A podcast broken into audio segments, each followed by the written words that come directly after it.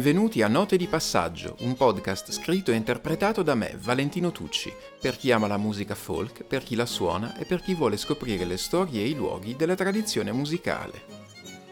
In questo episodio, invece di parlare di musica scozzese tramite uno degli esponenti della tradizione, prenderemo la strada opposta, esplorando la Scozia in musica creata dai non scozzesi.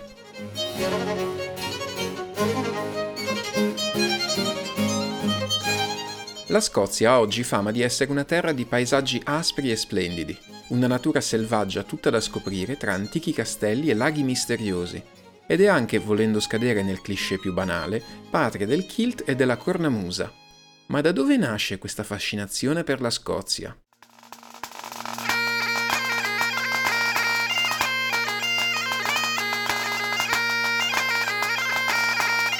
La Scozia è stata la patria di grandi filosofi come l'empirista David Hume, studiosi come Adam Smith, padre dell'economia politica classica, aveva avuto legami culturali con la Francia fin dal Rinascimento e intorno alla metà del diciottesimo secolo la sua fama come polo di aggregazione culturale era esplosa come mai si era visto prima.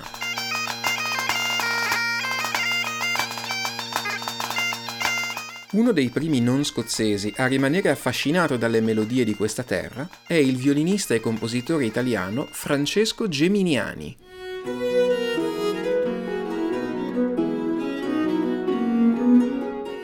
Allievo di Corelli e amico di Francesco Barsanti, un altro italiano che aveva curato numerose raccolte di tune scozzesi nel millesettecento, Francesco Geminiani vivrà in Inghilterra gran parte della sua vita. Nel millesettecentoquarantanove pubblica il Trattato sul buon gusto nell'arte della musica, dove per buon gusto si intende la capacità di decorare una melodia. In questo trattato tutti gli esempi musicali sono canzoni o brani scozzesi, a riprova di quanto ammirasse questo stile.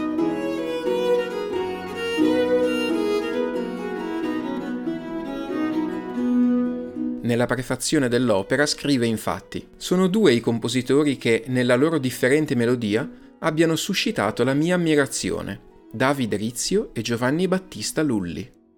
Non è mio compito dire chi dei due abbia la reputazione migliore o chi debba averla di diritto, ma quando penso che Rizzio visse in un periodo antecedente a Lulli, che fino ad allora la melodia era nel suo complesso grezza e ruvida, e che lui abbia trovato un modo di ingentilirla e ispirarla con la galanteria naturale del popolo scozzese, non nascondo la mia inclinazione a dare a lui lo scettro del vincitore».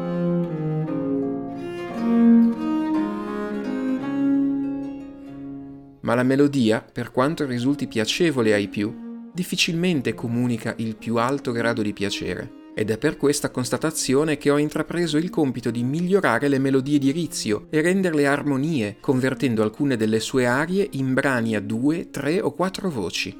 E così facendo, per mezzo di aggiunte e accompagnamenti, ho potuto donare loro la varietà e corposità richiesta in un concerto.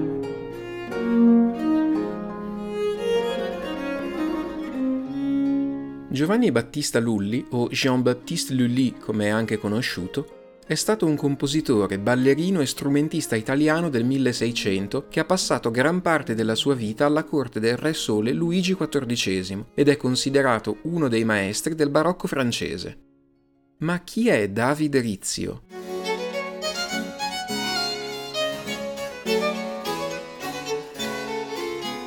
David Rizzio, a volte scritto anche Riccio, era il segretario privato di Maria Stuarda, la Mary Queen of Scots, il cui figlio Giacomo sesto di Scozia e primo d'Inghilterra riunì i due troni diventando il primo sovrano britannico.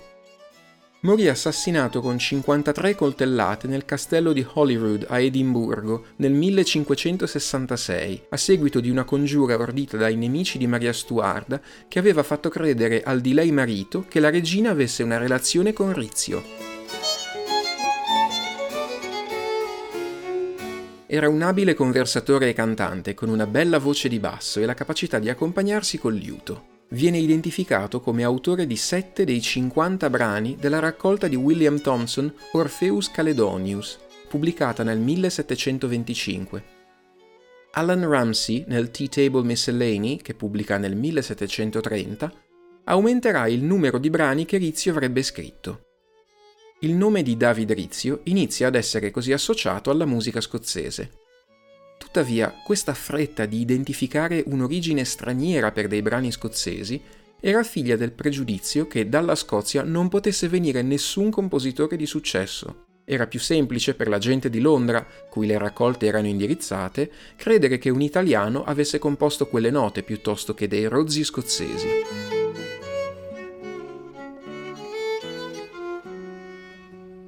Geminiani crede a questa tesi, ed ecco che troviamo Rizzio come miglior esempio di buon gusto nell'arte della musica. È interessante comunque vedere come Geminiani interpreti la musica scozzese attraverso l'esperienza di un musicista classico. Ecco ad esempio come ha arrangiato la canzone Betsy Bell and Mary Gray.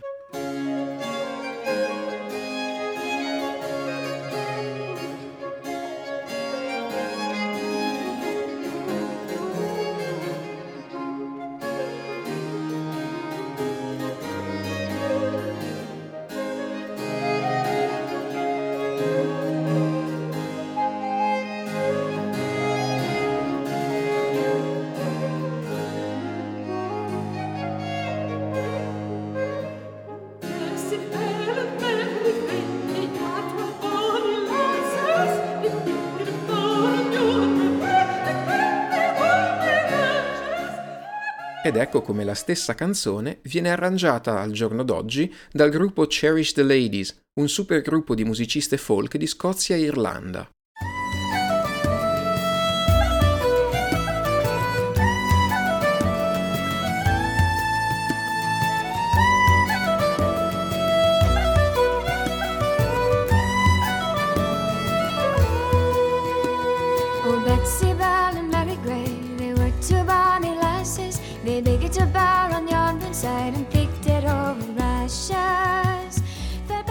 Il tema è lo stesso, ma è divertente e affascinante vedere quanto possano divergere due brani pur partendo da un punto comune.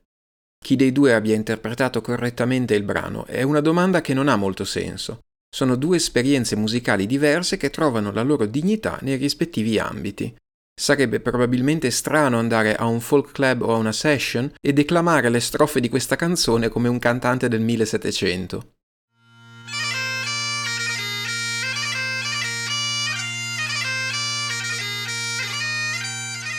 Intorno al millesettecentosessanta accadde qualcosa che fa conoscere la Scozia all'Europa, la pubblicazione dei poemi di Ossian, tradotti in inglese da James Macpherson. Oggi forse fatichiamo a capire il tipo di impatto rivoluzionario che questo autore ha avuto sulle correnti culturali europee. È probabile che l'unica cosa che i più ricordano di James Macpherson è che sia l'autore di un falso storico e che ha costruito la sua popolarità su una menzogna. Ma per quasi cinquanta anni, a partire dalla sua prima opera pubblicata, Macpherson ha avuto una fama travolgente, eclissando perfino le opere di Shakespeare. Goethe, Schiller e Lessing lo ritengono un autore fondamentale. Madame de Staël lo definisce l'Homère du Nord, l'Omero del Nord, rendendo palese un'ammirazione condivisa da moltissimi artisti e letterati francesi. Ossian è il poeta preferito di Napoleone e la sua influenza si ritiene abbia avuto un ruolo di rilievo nel portare Walt Whitman a creare il verso libero in poesia. C'era chi lo imitava e chi lo riteneva uguale di Dante in quanto a livello artistico, il più fulgido esempio di quello che in Francia chiamavano «sauvage de génie», una genialità indomita.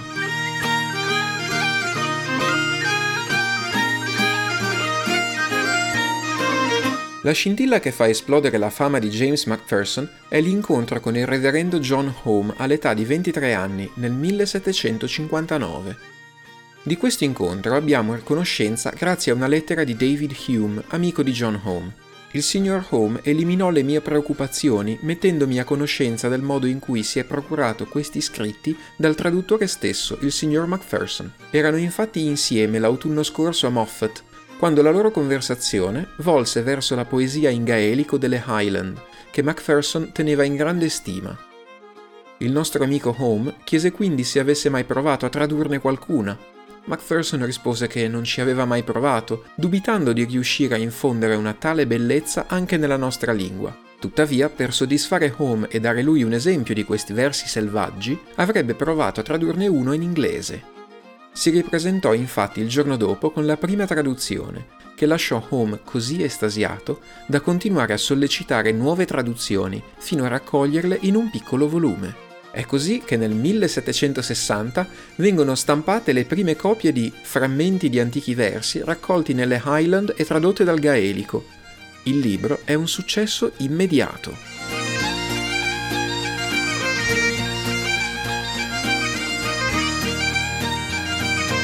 Ma qual era il primo poema, quello che ha così impressionato John Home? Parliamo de La morte di Oscar, che a cinquanta anni dalla prima pubblicazione verrà messo in musica nella sua interezza da Schubert.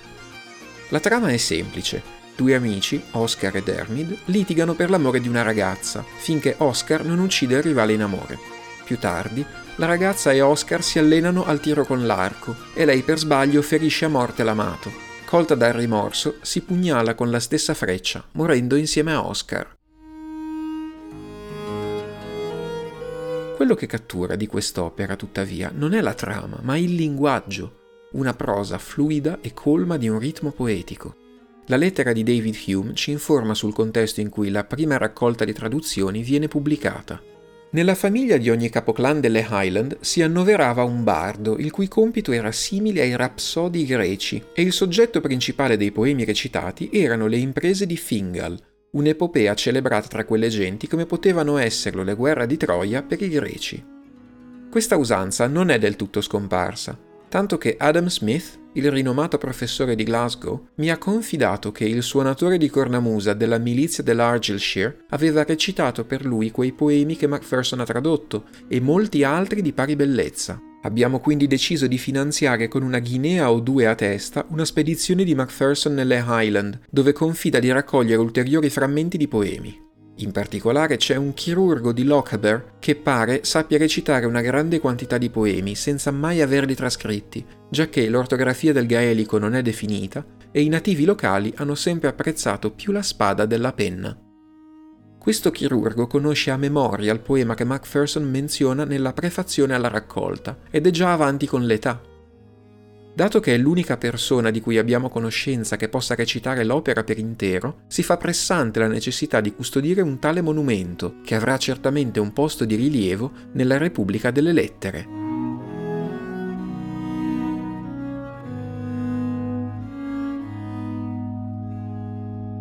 Così, pochi mesi dopo la pubblicazione della prima raccolta, James parte insieme a un amico madrelingua gaelico per un progetto di antropologia ante litteram. Anche se non si sa più nulla di quel chirurgo di Lochaber, che forse era più una mossa di marketing che un racconto veritiero, James raccoglie una quantità di ballate trascritte dalla viva voce degli autoctoni o dalle raccolte anonime trovate negli archivi parrocchiali delle piccole chiese di campagna. Non trova tuttavia un unico, imponente poema sullo stampo dell'Iliade o dell'Odissea.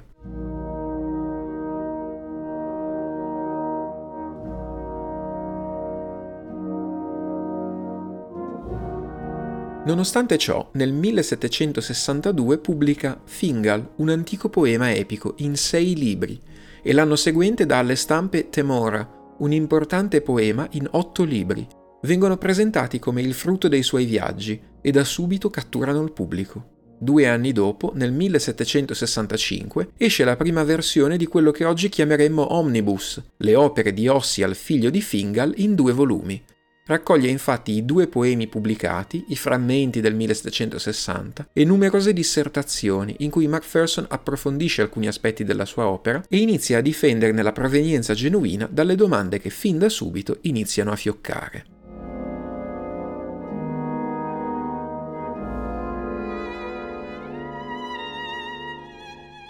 Sebbene i sospetti sulla provenienza delle traduzioni seguiranno James Macpherson per tutta la vita, non si può negare che le sue opere spalancarono le porte dell'immaginario letterario europeo, che si era progressivamente chiuso in un classicismo che aveva perso la sua spinta vitale. Come scrive il poeta e critico letterario Matthew Arnold nel volume The Study of Celtic Literature del milleottocentosessantacinque, i Celti sono gli autori più raffinati di questa particolare atmosfera piena di passione e lancinante rammarico. Un famoso volume, l'Ossian di Macpherson, nel secolo passato diffuse quest'atmosfera come una colata di lava attraverso l'Europa.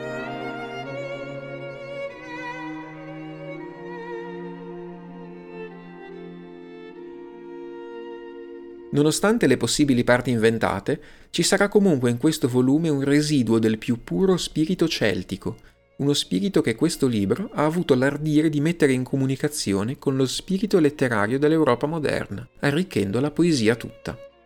E quando siamo così ingrati da dimenticarlo, possa la musa dimenticarsi di noi. Prendete uno qualsiasi dei migliori passaggi dell'Ossian di Macpherson e vedrete subito, anche al giorno d'oggi, quale forza e freschezza tali parole debbano aver avuto nel diciottesimo secolo.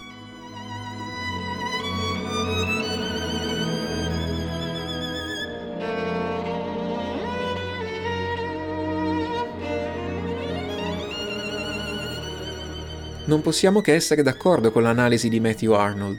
In meno di trent'anni dalla prima pubblicazione, appaiono edizioni in inglese stampate a Darmstadt, Parigi, Norimberga e Gottinga, seguite poi da traduzioni più o meno integrali in tedesco, italiano, finlandese, spagnolo, russo, danese, olandese e svedese. La traduzione italiana in particolare è curata da Melchiorre Cesarotti, che rende il lirismo della prosa di Macpherson con versi liberi di grande successo. Vedrà infatti almeno sedici edizioni successive.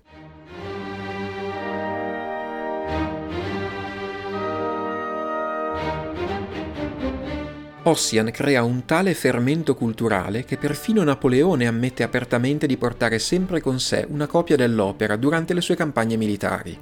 Per di più, senza la spinta di Napoleone, non avremmo mai avuto la più straordinaria trasposizione operistica degli scritti di Macpherson. Jean-François Le Sueur è oggi famoso principalmente per essere stato il maestro di Berlioz al Conservatorio di Parigi. Intorno al milleottocento aveva completato la stesura di Le Bard ou Ossian, ma a causa della durata considerevole, del libretto non particolarmente avvincente e della spesa per la messa in scena, quest'opera non era mai stata rappresentata prima. Nel milleottocentotre Paisiello lascia il suo ruolo di direttore musicale della cappella del Palazzo delle Tuileries e suggerisce Le Sueur come suo successore. Napoleone acconsente entusiasta, insistendo fin da subito per vedere una rappresentazione di Ossian. La prima è il dieci luglio milleottocentoquattro.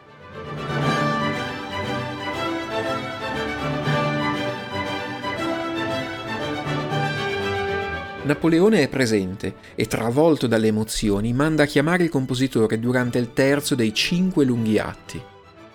Le Sueur non dorme da due giorni ed è in uno stato impresentabile, così cerca di sottrarsi all'invito.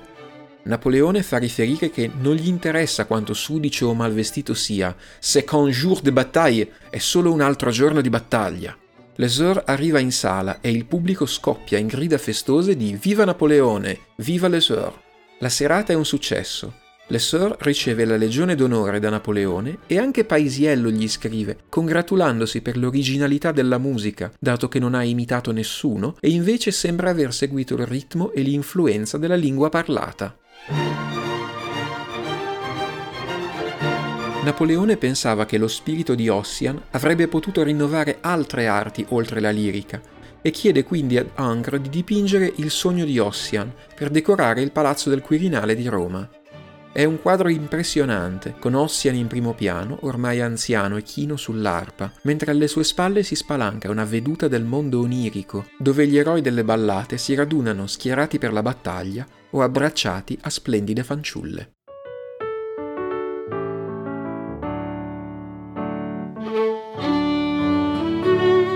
Spostiamoci dalla Francia a Vienna nel millesettecentonovantanove. Franz Joseph Haydn è sulla settantina e da poco trasferitosi nella natia Austria dopo un soggiorno a Londra dove aveva riscontrato numerosi successi.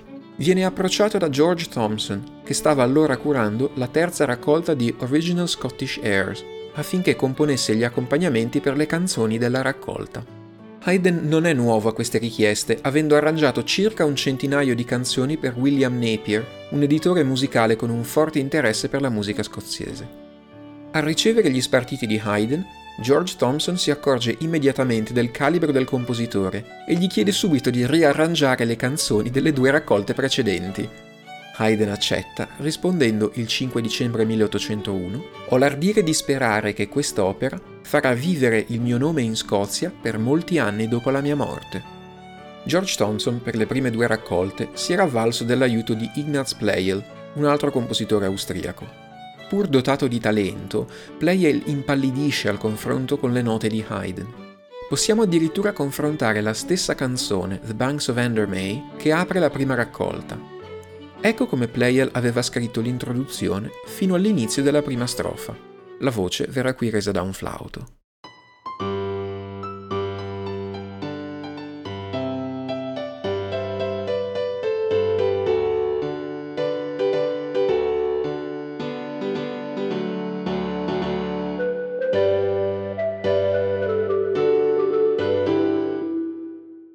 Ed ecco come Haydn invece decide di arrangiare lo stesso brano.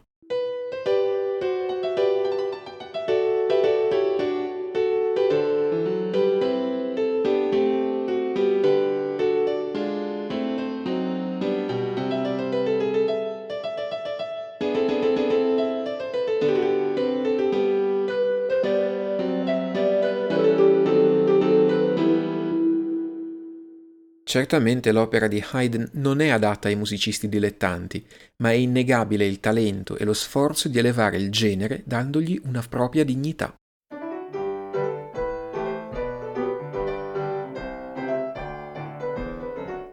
Perché Thomson si avvale dell'aiuto di musicisti stranieri per le sue collezioni di musica scozzese?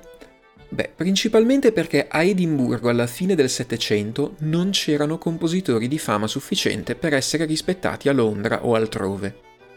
Persino l'opera che aveva suscitato in Thomson il desiderio di intraprendere questo progetto era musica scozzese arrangiata ed eseguita da non scozzesi.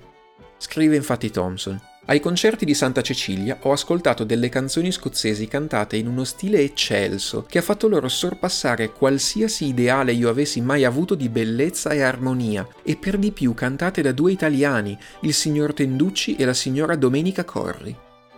Tenducci con I'll Never Leave Thee e The Braes of Ballenden, e la signora Corri con You But Marion e Wally Wally hanno così deliziato il pubblico che per l'intera sala non si udiva fiatare. Tenducci cantava pieno di passione, sentimento e gusto, e con una dizione non meno perfetta della sua espressione musicale. È stato ascoltando lui e la signora Corri cantare le nostre canzoni in modo così affascinante che decisi di collezionare le nostre migliori melodie e ballate e di commissionare accompagnamenti che potessero rendere loro giustizia.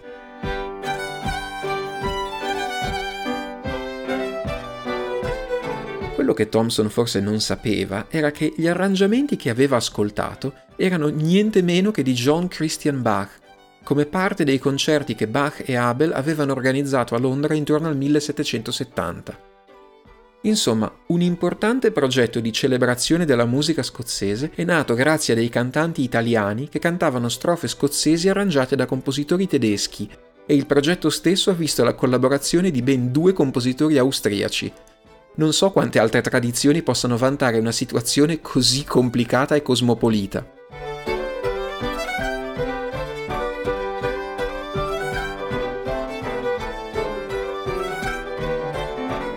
Passiamo ora a scoprire l'ultimo non scozzese di questa puntata, l'unico citato che abbia visitato la Scozia personalmente, che abbia scritto brani che ancora oggi sono celebrati in tutto il mondo e di cui abbiamo numerose informazioni per descriverne il percorso di esplorazione geografica e musicale: Felix Mendelssohn. Negli anni venti del milleottocento il turismo in Scozia aveva raggiunto l'apice per la prima volta e non era più una terra distante e sconosciuta ai non autoctoni. Fin dall'inizio del secolo si erano susseguite le guide turistiche sempre più dettagliate per assistere i viaggiatori venuti in Scozia a scoprirne i paesaggi incantati, le isole remote e le numerosissime cascate. Felix Mendelssohn arriva a Edimburgo il ventisei luglio milleottocentoventinove, insieme all'amico di famiglia Karl Klingemann. Questo viaggio è motivato principalmente da due grandi passioni letterarie: i romanzi di Walter Scott, che avevano appassionato sia Felix che i suoi genitori, e il ciclo di Ossian di Macpherson, molto apprezzato dalla famiglia Mendelssohn.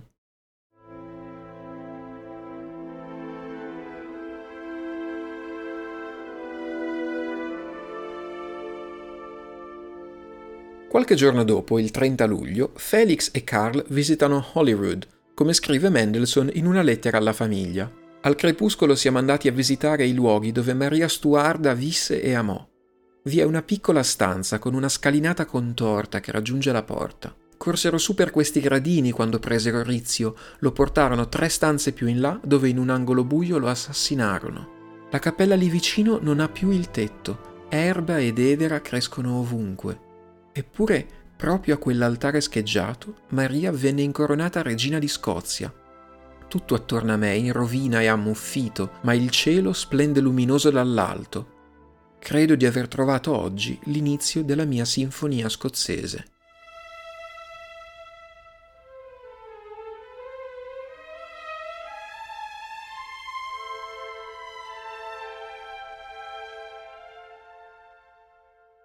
La sinfonia numero tre di Felix Mendelssohn, in realtà, deve aspettare ancora parecchi anni prima di essere eseguita in pubblico.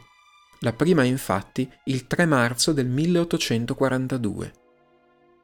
Quest'opera in quattro movimenti in realtà verrà battezzata scozzese solo in seguito. La sera della prima Mendelssohn la presenta senza nome e i movimenti della sinfonia sono da suonarsi uno dopo l'altro in un unico lungo viaggio musicale nella Scozia di Felix.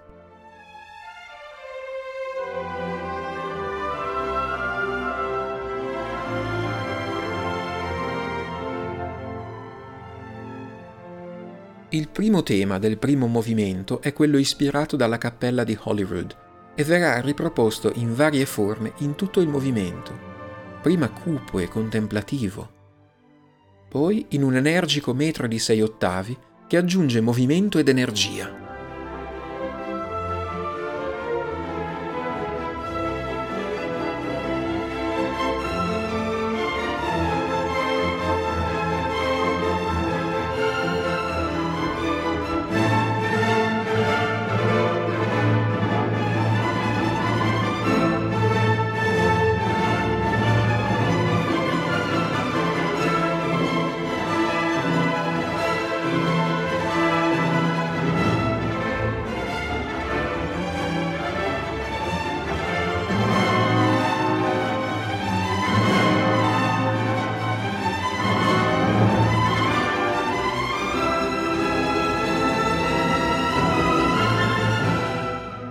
Il secondo movimento è quello che presenta alcune caratteristiche della musica tradizionale scozzese. Il tema è suonato su una scala pentatonica e alterna veloci sedicesimi ai sincopati ottavi puntati con sedicesimi, simili alle strutture trovate nelle marce o negli Stratspey.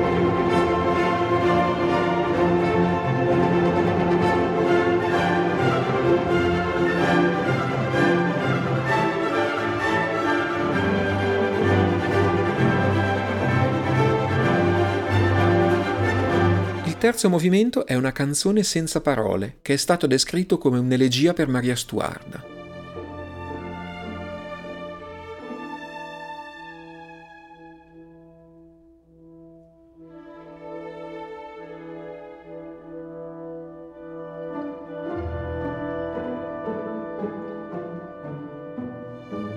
Il quarto e ultimo movimento è diviso in due parti. Prima assistiamo a una battaglia.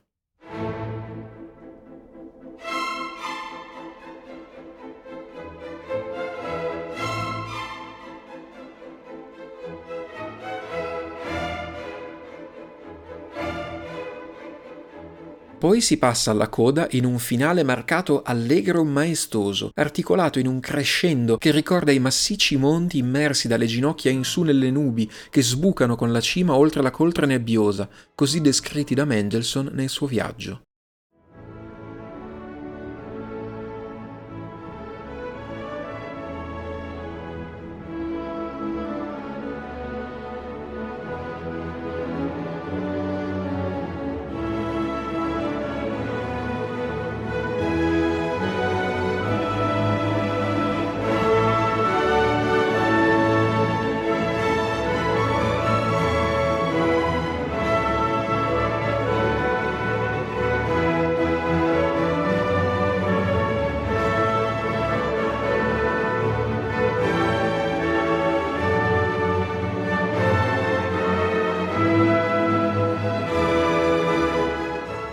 C'è un altro brano ispirato alla Scozia di Felix Mendelssohn ed è l'Ouverture delle Ebridi, che all'inizio doveva chiamarsi L'Isola Solitaria.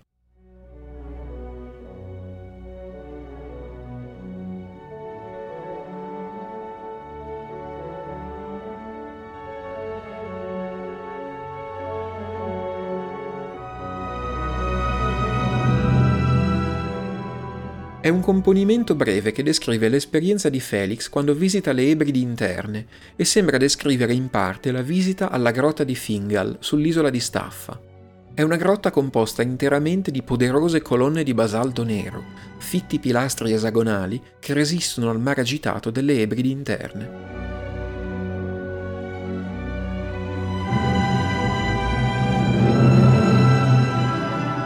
Felix abbozza in una lettera il tema principale sul pentagramma e sottoscrive «Per darti l'idea di quanto profondamente le Ebridi mi abbiano colpito, mi sono venute in mente queste note».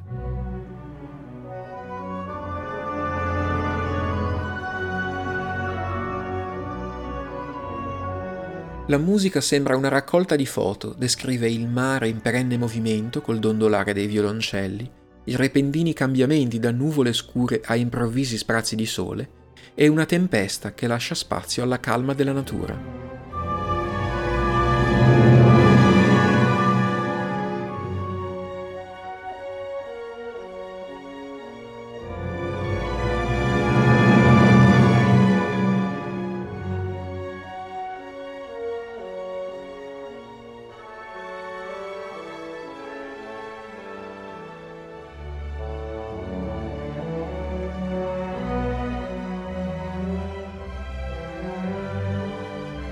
Chiudiamo questa puntata con le parole di Mendelssohn dall'ultima lettera spedita dalla Scozia prima di fare il ritorno a casa. Questa è la fine del nostro itinerario nelle Highland. Siamo stati felici insieme, io e Carl, girovagando per la nazione come se vento e pioggia non fossero esistiti. Tuttavia sono esistiti e come. Abbiamo sopportato un tempo da far scuotere alberi e sassi, e i giornali ne hanno descritto la violenza. Non so bene come descrivere la desolata e spartana solitudine della campagna. Abbiamo viaggiato per dieci giorni senza incontrare anima viva. Quelli che sembrano paesi sulla mappa, o perlomeno villaggi, non si sono rivelati altro che quattro capanne strette l'una all'altra, con una sola apertura a fare da porta, finestra e camino, da cui entrano e escono uomini, bestie, luce e fumo. Per ogni domanda che avessimo fatto, la risposta è comunque un secco no. Il whisky è l'unica bevanda disponibile. Non ci sono chiese, strade o giardini, le stanze sono buie come la pece anche a mezzogiorno. Bambini e polli dormono sulla stessa paglia.